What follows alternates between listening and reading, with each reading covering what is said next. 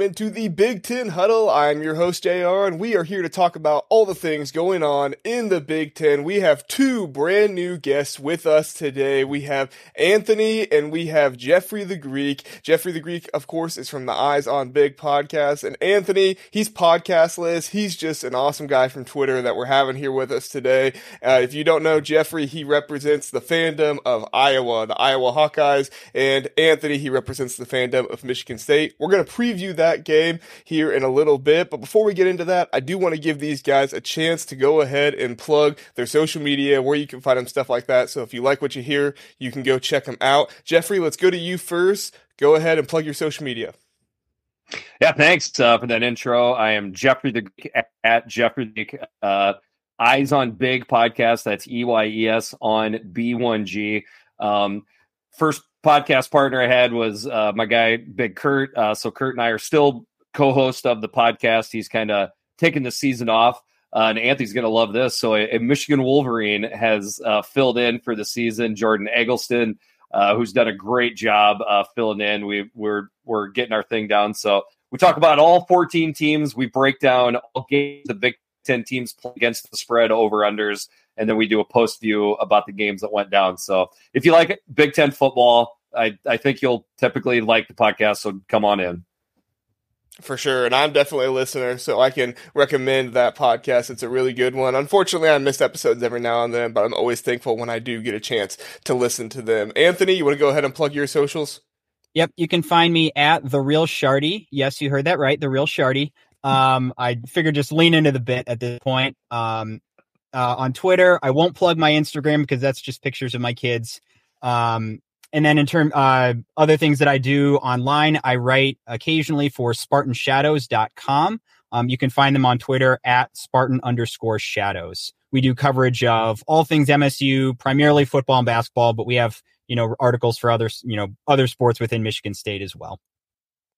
I just don't know if I ever want to be part of a shardy sh- shadow. That sounds kind of dangerous, potentially slippery. You'll know you're at my Twitter account if you see a poop emoji. Yeah. Anthony's actually started his own podcast, the Sharty Talk podcast. Sharty so. Talk. that could go a lot of different. I, I, now that I will plug. I, I will yeah. click onto. That sounds good.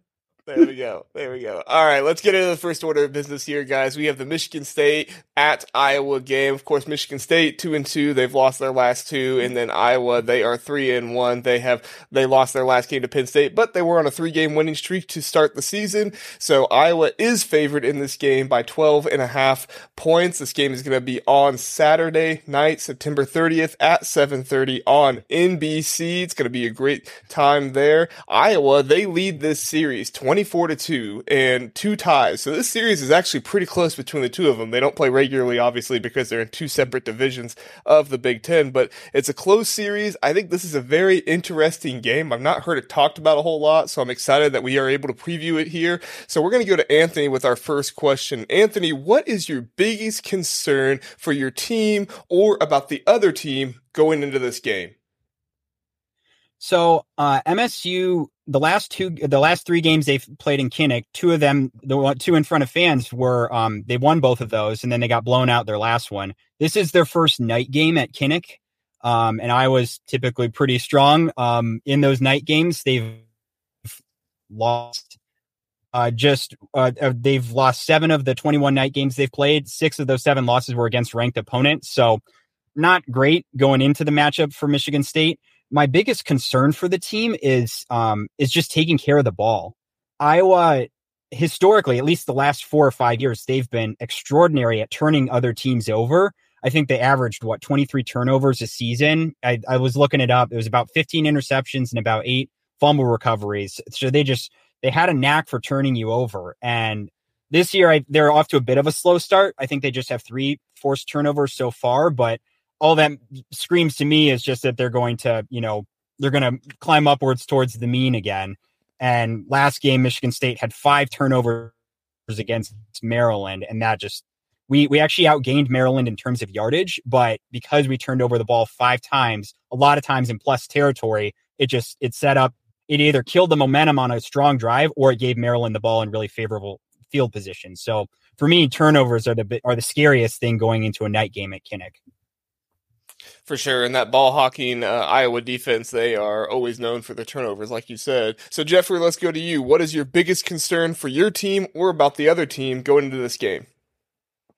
Well, I think we can all uh, answer what my answer is going to be for the biggest concern, which is obviously the Iowa offense. Uh, Sharty tweet out earlier today that said um, maybe that hey, this is the perfect offense to go against to get our defense's mojo back. And I DM'd him and I said, basically said, eat eat poop, right? Since, we're continuing on with that theme, but at the same time, I can't, you know, I can't fight it. It's obviously a truthful statement, so. Um, not expecting a points explosion from Iowa by any means. I think there's a little bit better defense uh, that people give Michigan State credit for, or at least the matchup. Uh, Iowa's offense versus Michigan State. Michigan State gets touched up quite a bit through the air. Well, guess what? Iowa doesn't even hardly attempt to do is throw the ball down the field. So it's actually a better matchup than maybe a lot of people are are thinking. Like they and they probably already think that it's a good matchup for Michigan State's defense. So certainly that's uh, my biggest concern. Uh, help me out. What was the what was the second part of that question right there? Uh, just about the other team. If you have a concern about the other team in general, uh, with what they can do to yeah. stop your team. Yeah. Um, um, I, actually just what I would say is I don't think I what we just recorded on our podcast, and I said, you know, I bet there's a decent amount of Hawkeye fans that haven't watched Michigan State play a ton. They're going to get to know a pretty darn good uh, running back in Nathan Carter. Like I feel like if Michigan State was having a better year, maybe if they were just like three and one or something like that, more people would know who Nathan Carter is. I think it's a good offensive line for Michigan State. Maybe not great, but it's it's good. Um, so, I mean, there are strengths to this Michigan State team. I just don't think they've been able to really illustrate it because Washington just dog walked them because Washington is amazing and they just turned the ball over like crazy versus Maryland. So Michigan State's O line is decent at quarterback protection. When it comes to run blocking, there's definitely some to be desired, which I think is why Carter isn't having isn't getting more love. That said, he's put up pretty strong numbers in spite of his offensive line. Kind of Kenneth, Kenneth Walker like you know Kenneth Walker wasn't running behind a hmm. great hmm. offensive line when he did what he did. So you're seeing right. similar stuff from Carter.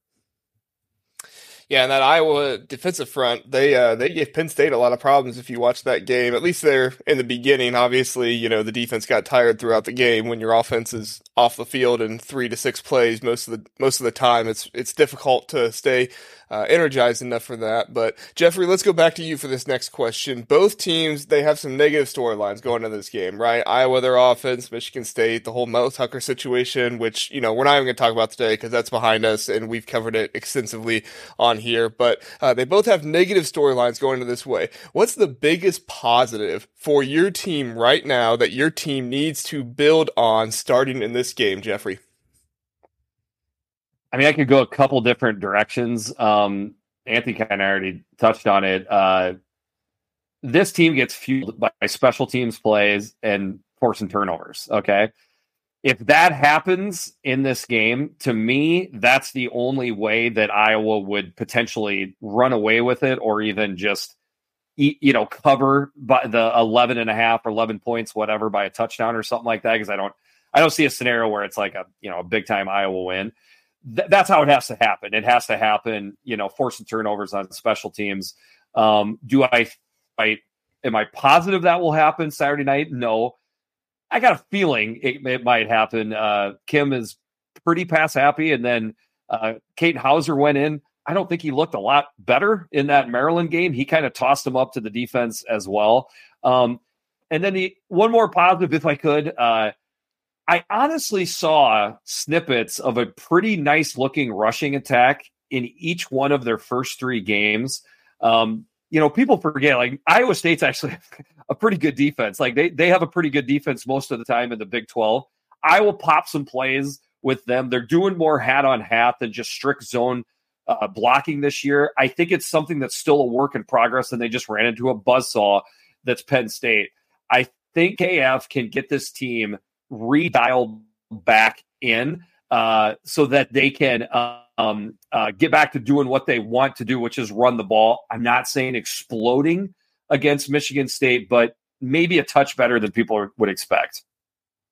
Well, and the new clock rules really help with that as well, right? I mean, this, I, have said most of the season that this is kind of the bread and butter for most of the Big Ten right now. A lot of teams that really like to be run happy and really like to lean on their defense, they have this opportunity now to lean into that more. They can control the game of the clock better and they can, and control, uh, how many plays the other team is going to run a whole lot better now than they did in the past. Uh, Anthony, let's go back to you. Same question. A lot of negatives. What's some, some positives that your team can pull out of this game and build on.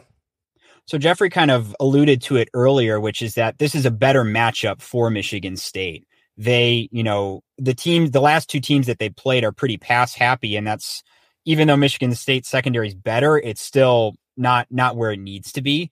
Um, and so a team like Washington or Maryland is going to expose that. But in general, MSU's defense actually played pretty well against Maryland when they needed to. They were putting some tough spots, and they a lot of a lot of the guys stepped up on that. The problem was the offense was was turning it over and giving it to Maryland in really, really you know easy spots, easier spots to score. Honestly, I think the one of the more unsung parts of this team is just the the talent and the youth on this team. Um, there's some really good playmakers, particularly on the defensive side of the ball. One name that's been getting thrown around a lot is linebacker Jordan Hall as a true freshman. He's doing things that true freshmen should not be able to do, you know, getting thrust in some immediate snaps. So look for Jordan Hall to, you know, be it's it's hard to keep a guy like that off of the field the way that he's playing right now. Um, in the secondary, you know, obviously some, you know, improved play. You're seeing, you know, guys get more and more confident every week with Dillon Tatum and and Jaden Mangham. Um, so there's there's a lot of youth on this team, and they're they're finally starting to get more you know cohesive together. So honestly, I think the staff needs to, um, in light of everything that's happened, they need to be utilizing those young guys and just getting getting more reps in. And the guys that they recruited so hard to come on campus, they need to play them the right way to get them to stay on campus, right? Yeah, that's what I was going to say. Was I feel like this is one of those games for Michigan State. You know, there's been talk because the uh, those those injury reports that they've been putting out. Michigan State's just kind of got a lot bigger after all the Mel Tucker stuff happened, and I thought to myself, man, if Harlon Barnett could just get because this is the four game mark, right? If you play more than four games, you can't redshirt, right? And so I was thinking to myself, if Harlon Barnett can just get these guys to buy in and play, I'm not saying anybody's quitting or anything like that. I'm never going to accuse a player of that, but it, it is one of those things that we realistically have to realize is that this is a temptation for some of those players, and Harlon Barnett has to do his best to motivate guys to stay and keep playing. So, uh, do you do you have any thoughts on on that at all, Anthony? Yeah, so I th- obviously there's been a lot of clamoring amongst the Michigan State fans about who should be, you know, taking the snaps under center. Um, you know, everyone said, you know, throughout camp it was neck and neck between Kim and Houser, and then Kim got the nod, and he looked good for two games, uh, and but he, he did still start his games pretty slow. But now against the tougher competition, you look at it and you're like, man, is this you know is this going to be enough? And especially going on the road, we were told that he's a, he's supposed to be the steady hand. He's supposed to be the upperclassman. But if you're turning over the ball like that as the steady hand, why not run with the with the younger guy and get you know get some, you know, experience for a guy like Houser, or even I'm hearing Sam Sam Leavitt's name thrown around a little bit as, you know, people are saying maybe he could get maybe he could get the start. So it's tough. You know, everyone knows that if you've got two or three quarterbacks, you have no quarterbacks. Um, it does feel like that a little bit, but given the choice, if you're trying to invest in the future of the program, you're better off doing it with with a younger guy, even if it isn't a brutal uh, night game at, at Kinnick. That's a tough place to to throw a young quarterback. Yeah, that's the hard part for Harlon Barnett is he's just trying to do his best for the team, but at the same time, he wants to win this head coaching job. I'm sure. You know, he's been at Michigan State for a long time. It's very, very interesting. So, all right, uh, Jeffrey, you got any more thoughts before we move on? I, you know, I, it's a tough spot for any young quarterback to go on, especially one that's you know been turned the ball over. I, I do want to say though, like Noah Kim's athletic dude. Like when he can turn the corner and he pulls it faster than people think. Um, and also, he was putting balls in places in that Maryland game that the wide receiver should have caught. They just did not come up with plays. So, like, I I, have, I felt like maybe parts of the Michigan State play calling and playmakers haven't been helping that kid out either. What I'll say is, as far as play calling goes, this might be a bottom three offensive coordinator matchup in the in the all of the Big Ten between the uh, conservative play call of Brian Ferentz and the I'll say situational issues that Jay Johnson frequently has with his play calling. I think this could be um this guy this has like if you know the sickos committee uh right Twitter account this has their this has their name written all over it. I am sick of the sicko committee. Let me just make that statement right there. I'd like to get away from them sometime soon. I uh, I really thought we were going to make it through this whole preview without going into Brian Ferentz or anything like that. And long behold, no. I just had to ask one more question, and and there we were. So no way we were yep. going to let that yep. stone go unturned. Yeah. All right. All right. Speaking of sicko committee, speaking of sicko committee stuff here, our names are highlighted in green, green grass. JR's got a green shirt on. You guys ambushing me here with the Michigan State stuff, or what's going on, man?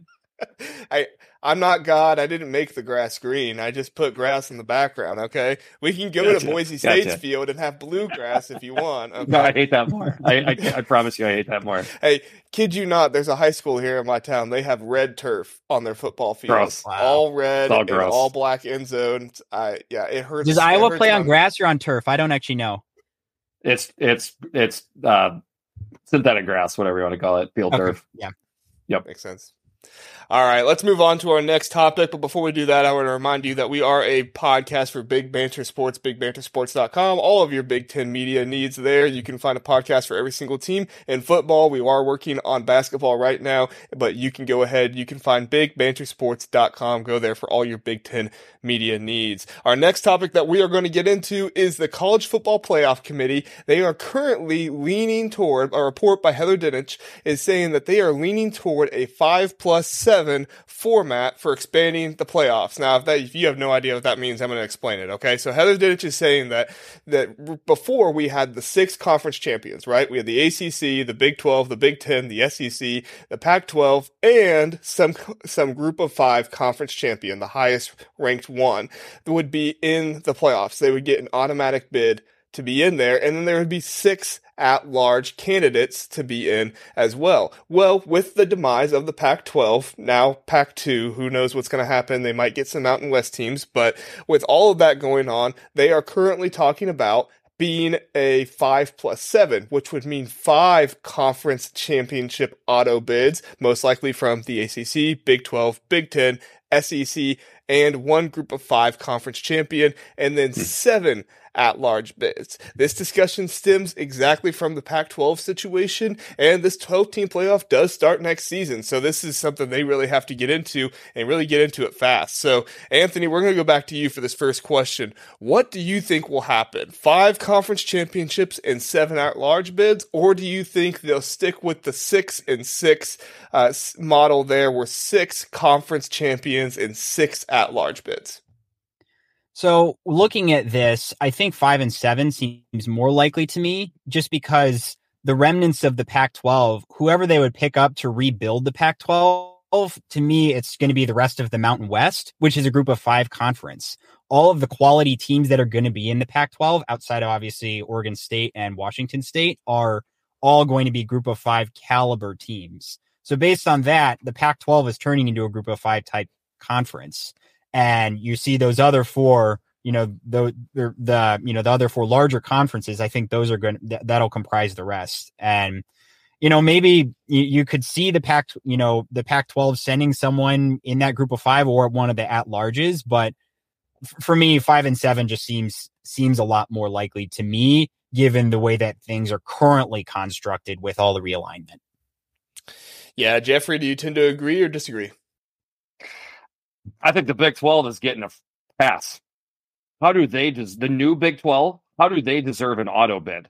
You look at what the recruiting rankings and TV viewership is going to be once Oklahoma and Texas leads that that conference.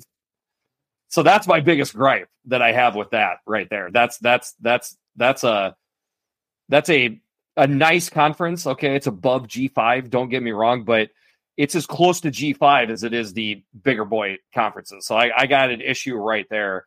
Um, the other thing that I would add is just don't screw it up where you're not playing the first round games on campus. I don't care what they go with, you know, two and ten, four and eight. We, but, uh, in these parts, we call that the cornhusker. By the way, four and eight. Whatever they go with, okay. Whatever they go with, I don't care. Play that first round of games. You know, five versus 12, six versus eleven. Play them on campus, and you'll still have me dialed into the playoff. Oh, for sure. We that, need to watch an been... SEC team come up to Michigan and play in the snow yes. in the middle of. Yep. Uh, you know what? We need we need the elements. Yep. Yes, we do. And and everybody knows that like what like there's a lot of reasons for me, right? And I think we're all biased the same. Why college football is better than the NFL? It's the environment, it's the bands, all right? I hate to give those guys credit, but they they deserve it's the it's the home crowd, the stripe it out of stadium, all that stuff you don't have that when you play in a cold, lifeless, you know, neutral site field. That's fine for when you get to the bigger games, but those first round games, give me campus games. I would 100% agree. I, the campus games are the biggest thing about this 12 team playoff that got me bought in, right? I've always kind of been four or eight teams. I, I, I, like that better than the BCS model personally. When they announced 12, I was like, oh, this is, th- this is going to hurt things. This isn't going to be good for it. And then I heard about, well, home games for first round. I go, okay, you got me now. I, I am all for this because just like you said, Anthony, to, to bring, you know, Alabama up to Wisconsin, to bring them up to, you know, Ohio doesn't get as much snow, uh, that early on, but still to maybe in Ohio where it's, you know, less than 40 degrees, man, I am all for that. I would love to see Nick Saban with his little earmuffs on trying to coach over there on the side. Uh, Jeffrey, we'll go to you for this question first. But years from now, what do you think the college football playoffs is going to look like? Do you think there's going to be possibly a two bid auto bid for conferences? Do you think that we're going to eventually get up to 16 teams? Do you think there's going to be some kind of conference playoffs that are going to be embedded inside the conference? Uh, there's a lot of ways you can go here. What do you think we're looking at in the future with the college football playoffs? the direction we're going to go is in the wrong direction. You know, I don't know. I, I don't mean to sound too negative, but um, what I am hoping is that right now, money and TV is making all of the decisions. I mean, Fox is running the Big Ten conference right now, right? I mean, that's how that this is going. I wonder though if at some at some point we outpace the market and there is just no more money to give out to these universities. And i wonder in you know in conjunction with that if these university presidents and athletic directors you know finally man up and and take a little control back so that we are keeping college football as it is. Because what i you know as far as it going to 12 to 16 I don't know if that's huge. I would like to see it at 12 for at least a decade, right? We got to give this stuff like a 10 year run before we start messing with it, right? I mean, we used to go 90 years without changing anything in college football. We can at least go a, a 10 years before we do anything crazy. What I don't want to see happen, even though I'm a fan of a Big Ten team, I don't want to see two super conferences. That's the AFC and NFC. We already have that. It's in the NFL. I want to keep the Big 12 alive. I want Washington State and Oregon State to find a happy place to land because they don't deserve what's going down with them. I want the basic feel and tradition of college football to remain. So as long as that remains, you can kind of toy with the 12 or 16. It's not going to bother me too much. That's the important stuff right there. I agree. I agree. Anthony, what are your thoughts? So there's a difference between what I want to happen, what I think is going to happen um like like jeffrey said like it's the way that things are trending right now it looks an awful lot like the big 10 and the sec are going to be these two super conferences and we're moving closer and closer towards an nfl hype model you know a nfl currently has 14 teams in their playoff with a couple wild card games and then uh, which you know be the playing game. You know if we somehow expand things and have and have teams play games on campus, I think it's better. But it's even still, it's just the way things are at with NIL, and you know, you're building this crop of really good teams.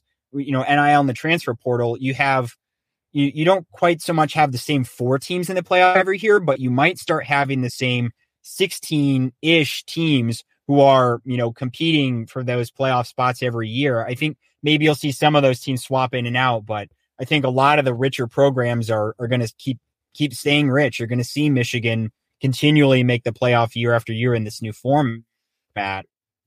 You know, teams like that.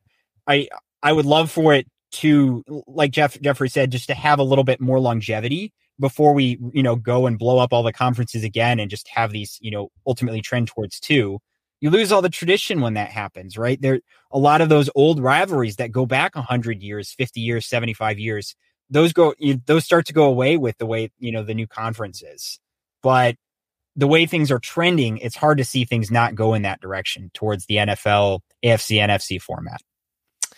Yeah, I think that was going to be my answer. Was I think we're going to eventually see some kind of conference playoffs put into the model, whether that's the four conference, you know, the four Power Five conferences, which we need we got to find out a new name. It's not Power Five anymore, but yeah, but whether it's those four like combining together for having some kind of playoffs in each, and then the champion makes the four or something like that. I don't know, but I feel like it's probably leading somewhere in that direction uh, to try and accommodate with the conferences. But but I agree with you guys. I, I don't want to see something like that. I want to see college football the way it was, the way it was meant to be to be done. So, what about bowl games? You know, yeah, and that's it, that's it. what too, happens yeah. to the bowl games when the playoff comes? It's you know. They, they feel like they even matter less after that, you know.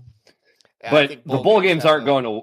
Yeah. The bowl games They're aren't not going away, You- but it's You want to know it's- why? Because of TV. Because they bring viewer. The uh, uh, uh, you know, Louisiana Tech versus Georgia Tech bowl game gets more viewers than almost any Major League Baseball game. People gamble on them. They're not going. So that's the one way where TV and revenue can can save us. But I don't know. Maybe I'm an I'm an internal optimist. Maybe I'm just naive. I don't know. But like I do think at some point I like to think the the people that are semi in charge will say we're taking this too far. We've got to hold on to a little bit of what this sport is that so many people fell in love with.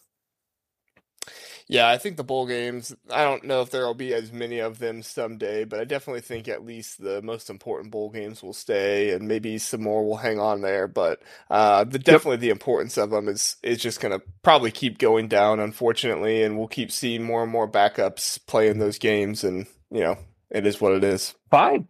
I've learned to love that. Now you get to see guys that are playing. It's like a extended spring game. I've I've learned to love that. Give me the Bahamas Bowl, baby. I love that stuff. Like like you know, like people say, "Oh, the bowl's gross, gross." Oh, is eight extra college football games is that really ruining your like? You must stop. be fun you know, if you don't want to watch that person is. exactly, yeah, never have gotten that that argument. only thing I I, the only thing I'll say about the bowl games being less important that I don't like is I don't like when they're you know when we're excited about a matchup. Like last year I was super excited about Purdue and LSU playing each other in the bowl game. But then you know obviously Purdue had players not play and that significantly impacted them. And then you watch the game and it's just 63 to 7 and it's like well this wasn't this wasn't actually a game because LSU had all of their starters who were coming back, coming back to play in this game, and then Purdue, who has multiple NFL players on the team, decide not to be there. And uh, to me, it was just it was I was kinda I was super excited to have LSU negative 27 and a half. That's why I was excited for that game right there. That was easy money. So my issue with that is the Rose Bowl used to be the pinnacle. Nobody ever thought about sitting out the Rose Bowl. And then all of a sudden when Ohio State didn't make the playoffs, they had a a bunch of people sit and it was just like there were programs that would have killed to be at the Rose Bowl and you know a program like Ohio State has people sitting for the game. It granted it was an incredible game, but Right. it was still Right. like just that something about that I feel like that you just lost the tradition of uh, and all that history of like getting to the Rose Bowl was that was the Big Ten accomplishment if you weren't in the BCS title game. Right, and Utah they had players sitting too uh, Yep. in that game. So I mean, Yep. heck, they had a running back playing cornerback for that game. So um, yeah, just wild, wild, wild. All right, let's go ahead. We'll move on. Before we do that, please, I want to do mention. Please do like and subscribe to the video. We appreciate it. If you're listening on podcast, please rate us on podcast. You can find us on YouTube, Apple Podcasts, Spotify Podcasts, and we are also on Rumble. I always want to make sure we shout out our Rumble friends because they tell me that they want shout outs. So, Rumble friends, we are shouting you out, making sure that people know that we are there as well. All right, our final topic that we're going to talk about is Michigan's coaching staff in jeopardy. All right, so call me a conspiracy theorist, but I'm putting two and two together here, okay?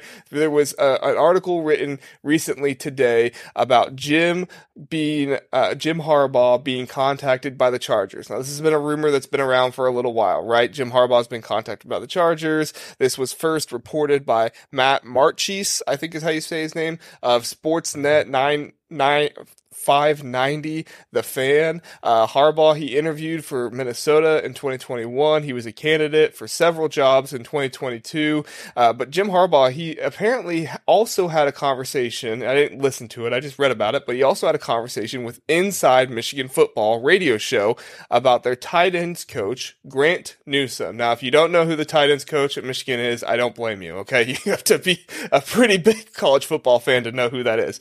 But he's a 26 year old coach coach. He is one of the youngest position coaches out there. And Jim Harbaugh basically just this entire interview talked about his plans for Grant Newsome here in the next few years to to rise in their coaching staff and talked about him even being a head coach someday. Well, then he got into talking about, well, yeah, he's he I want him to be my O line coach someday. I want him to be the O line coach here at Michigan someday. And it's like, well, Jim, you already have an offensive line coach.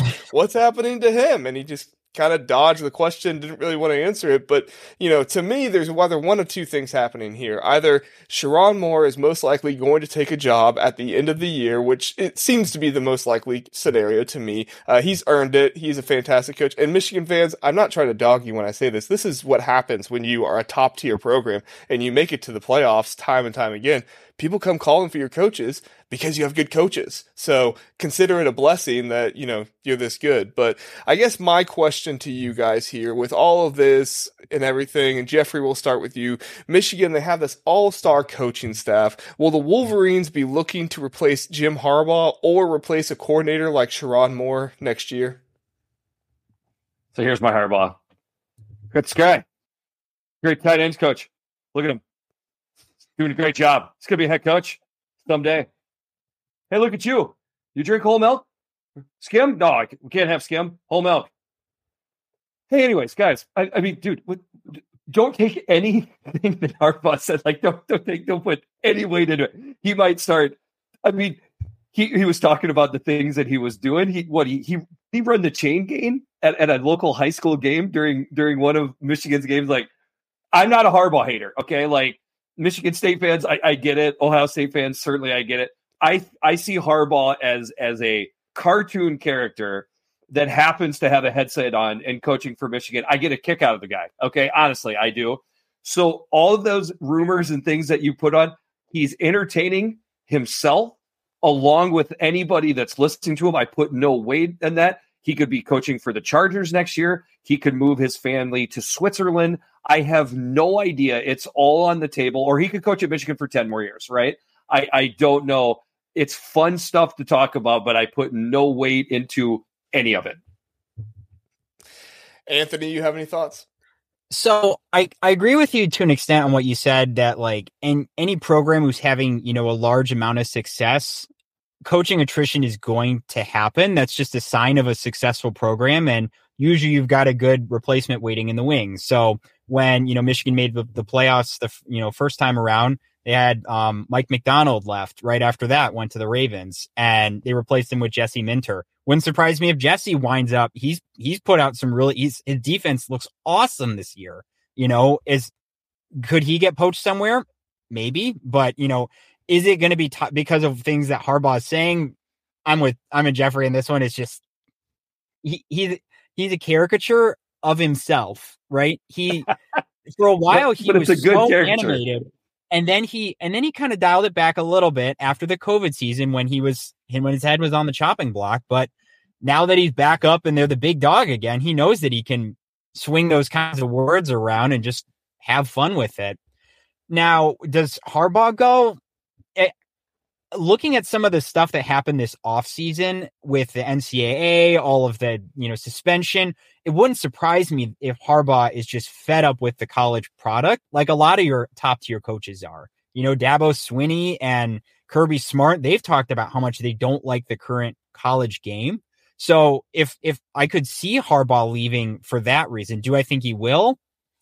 You know, who's to say? That's the Harbaugh's name gets thrown in the NFL ring. It's a running joke at this point. Every every every off season, of course, Harbaugh's going to interview for an NFL job. It's just it's it's a foregone conclusion at this point. Yeah, whether or not no, he makes think, the leap, we'll we'll see. Yeah, and I think that's the biggest part is I think that it's easy to tell that Harbaugh does have NFL NFL aspirations, whether those are right now or whether those are down the line. You don't just go interview for these jobs just for fun, right? These aren't recruiting visits where you're going and they're giving your family a four course meal and you know you're just having a good time like like the recruits like to do. Uh, you know, he he obviously has some kind of intentions here, but but I'm with you, Jeffrey. I don't know if those intentions are for next year or if those are for ten years from now or what his whole thought process processes there. I will say the one thing about this that makes me think more than anything that he might leave soon is his relationship with Warde Manuel. I mean, and I think I've heard this from Michigan fans more than anybody else is that that relationship is toxic. It's not good. They don't really care for each other.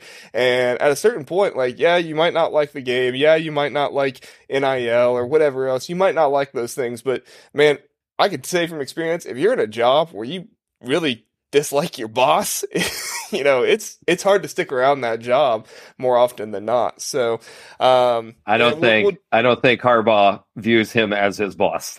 I'll just well, I'll just say that right there. Yeah, the only boss Harbaugh has is Harbaugh. Yeah. And that could be part of the tension because Warde Manuel might say, "Well, I am your boss," and yeah. So, but uh, but when I look I at Warde Manuel, I think of the two Bobs in Office Space. Like, what exactly what it is? What it would you say it is that exactly. you do here? exactly right. well, you know, uh, Jim Harbaugh just got YouTube TV, so maybe he will, you know, watch some more shows. And that was uh, so funny. Oh, that was good. That and the Wii fence and the lawn mowing stuff. I I know I'm supposed to hate Harbaugh awesome. because I'm an Ohio State fan. I know that I'm supposed to really dislike him, but every time I think to myself, I can't stand this guy. He says one of those comments, and I'm like, I I, I can't dislike you. You're you're you're, you're a lovable little dork or whatever I guess you want to call him. I'm not trying to insult him by calling him a dork, but uh, you know, just kind of the way he is. So so yeah. But I like mowing my grass too. So eccentric. Yeah. He's eccentric. I think that would be the word to use. That's a good way to put it. One All right, one. Our last question, Anthony, will go to you. Uh, what other coaches or coordinators or position coaches could you see exploring options with the NFL? We we mentioned Jesse Minter. Is that kind of your one that you think you know he he is probably going to at some point maybe look into the NFL a little bit more? Well, there is one coach who has quite a bit of uh, time in the NFL who I believe is looking for some work right now, who maybe could make the jump back to the NFL used to coach for a green and white team. Um, I do not think Mel ends up back in the NFL, but just he did spend quite a bit there. The name by the way, I, by the way, congrats, congratulations everybody so far in the Zoom call, keeping everything in their pants. You know, it's it's apparently hard to do these days. It's apparently hard to do. oh boy, I'm not touching that one. Everybody, put your hands up. Check. So uh, we're good. Keep but, going, Anthony. But to go back to but to go back to your question, you know, who do I see as the um, coaches or you know either head coaches or position coaches who could you know dip their toe in the NFL water? Uh, to me, it I feel like the trendiest coaches to go to the NFL are kind of the younger offensive minded ones. So I could see someone like Lincoln Riley from USC making the leap up to the NFL. Now he's really young, but you know, you look at a guy like um, Cliff Kingsbury. He made the jump, and you know, he's I don't I don't know how great you'd say the Cardinals are doing, but I mean, he's you know put some excitement into the offense at least. Um, and you hear a lot of your other usual suspect names, Chris Klieman, uh, Luke Fickell. You could see him looking at it. I think Lincoln Riley's your most likely candidate to hop up to the NFL. Um, the other one who I think might be interesting, maybe not immediately, but maybe down the road, would be Kalen DeBoer from Washington. Just how offensive minded he is and how quickly he turned around that Washington team coming from a place like Indiana. I would say he doesn't have a ton of elite head coaching experience, but if he, you know, if someone came and offered him an offensive coordinator spot on a, you know, on a, on an NFL, you know, coaching squad or maybe even a head coaching spot, it's it's a name I'm not hearing a lot, but it's one I could see more frequently mentioned in the years to come if Washington keeps up their offensive renaissance that they've had these last two three years. Well, Jeffrey, we know all about your offensive renaissance over at Iowa and your young uh, offensive coaches there. Uh, but just in general, are there any out there in the Big Ten, or just any more out there that you you want to add to that list? I mean, I think Sharty hit the ones that you would hit, but honestly, here's my take: uh, all of most of those hires of the offensive gurus from college that went to the NFL have gone over like a pregnant pole vaulter. Okay. it, it, it didn't work. I don't think you're going to see too much more of that. I think that was the NFL kind of doing that a little bit. I think you're going to see less and less of that. A lot of the offensive minds in the NFL are younger guys that came up in the NFL. I think you're going to see way more of that. They're stealing stuff from college because that's where a lot more of the innovation happens. But to bring in these head coaches to be the face of the organization, I think you'll see less and less of that. Um, um, and which I just think you'll see more. And more. there's always going to be position coaches and stuff that move around. Don't get me wrong, but the big name splashy hires. I mean, if I'm Kalen DeBoer, you have got a lifetime lifetime check now in college yep. right now. Even if he went to the next spot and it maybe wasn't as successful as he's been in his last two spots, he's still going to get another job. I would just say in college if I was that guy.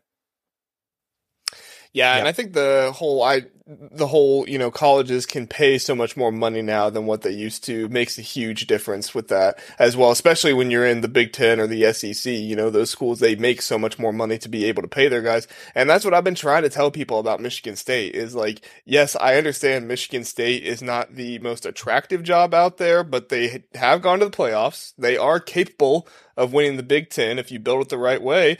And also like they got a lot of money. Like so, brand new totally... football, faci- you know, football building yeah. facilities, yep. and the, the the the money and the fan base is there to back you. So it's right. you know, there's been some debate about whether or not they're you know where they stand like all time as a college program, but I would think most people would put them in the you know 25 ish, top 25 ish range as like overall programs go, and so it's even if you're walking into a little bit of a tough environment, given the last coach, it's still a good job to walk into.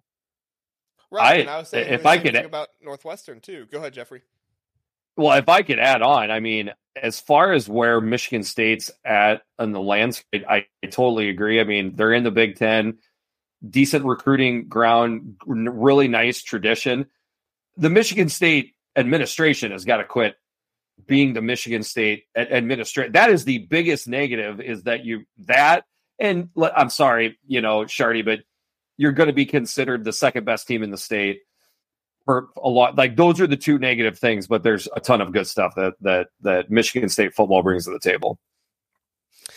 Yeah, and I think that's the biggest thing is like, yes, right now you're going to be considered the second tier team and or second team, not second tier, but second team in the state. But I mean, Mark Dantonio, I mean, he showed that within a few years, you could really, if Michigan's on the downtrend or anything like that, and you really hit at the right time, you really can become that destination school in the state and really make uh, make the recruits not only in the state but those around you as well uh, really think twice about, hey, do we want to go to Michigan State because they're doing really good stuff up there? So Michigan is not invincible, and they've shown that, especially like we talked about, if Jim Harbaugh decides to go somewhere else, it's really, really hard to hire the right coach for your university. So, all right, guys, that's all I got. You guys got anything else that you want to mention before we get out of here? Bet the under on um, Saturday night. yeah, pro- pro- probably. You could find a lot of unders in that game to bet. to, to, be honest with you, I'll just I'll just give a shout out again. Eyes on Eyes on Big podcast where I'll, I'll, I'll tweet out the link actually later tonight as we record this on Wednesday evening. Um, um, follow me on Twitter; you'd always be able to get to that. But uh, um, Apple Pods, uh, Stitcher, I can't even name them anymore. But anywhere you can find a podcast, we're we're on that. So so give us a follow. And if I forget to tell you, Jr., thanks for having me on the podcast. For sure, for sure. Hey, both of you guys did great. Appreciate you being here, uh, and appreciate you giving your time to talk a little bit of Big Ten college football. That's all I got for us today. So we're gonna move on from here to next week. I'm gonna get you some big news before we head out of here. We got some big news starting next week. We are going to have two football shows a week. We're gonna have Sunday, we're gonna have Thursday, and we're gonna start our basketball shows next week. So our Wednesday show next week that will be our basketball show. We'll be previewing the college basketball season as well as talking about college football as well. So if you're a college basketball fan as well, this is your one stop shop for everything you need news wise. All right. Thanks so much for ha- being here, guys. Thanks so much for guesting. And the rest of you, thanks so much for listening. Have a great day.